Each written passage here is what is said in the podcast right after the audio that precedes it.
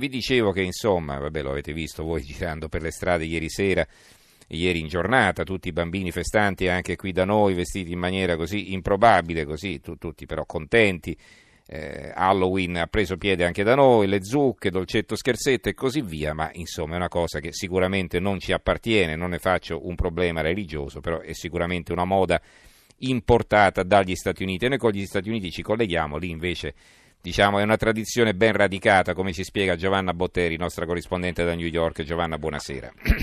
Assolutamente, credo che qualcuno che ci ascolta ricorderà i Peanuts e Linus che si metteva nel campo delle zucche ad aspettare. Nella traduzione italiana non so perché è diventato il grande cocomero, ma in realtà è la zucca perché il simbolo della festa di Halloween è questa zucca che oggi nelle strade di tutte le città americane ritrovi alle finestre, le zucche scavate con dentro la, la candela, il simbolo della zucca. Devo dire che eh, quest'anno c'è un, una, una, quantità di, di, case, praticamente tutte le case si sono addobbate, hanno eh, scheletri, ragnatele, mostri, cose paurose, corvi, streghe sulle porte, sulle, sulle finestre, insomma è una grande festa di, di bambini e di adulti oramai.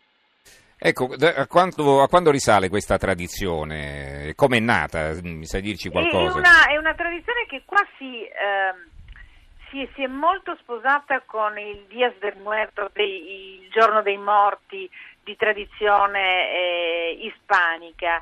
Ed è eh, in qualche modo il segno di quanto questa società da una parte tema la morte e dall'altra in qualche modo abbia bisogno di esorcizzarla, tutte le paure, questo è, è, un, è un, momento di, di grandi paure perché di grandi divisioni, tutte le paure in qualche modo diventano, hanno, hanno, una faccia, un nome, un mostro. Quest'anno Carpenter ha rifatto il suo mitico Halloween, eh, sempre con Jamie Lee Curtis, eh, e, ed è in qualche modo eh, così, eh, un, un, sistema per esorcizzare le proprie paure dandogli una faccia, un corpo e mettendole tutte in questa notte di Halloween terrificante come se una volta passata passassero anche le minacce e le paure.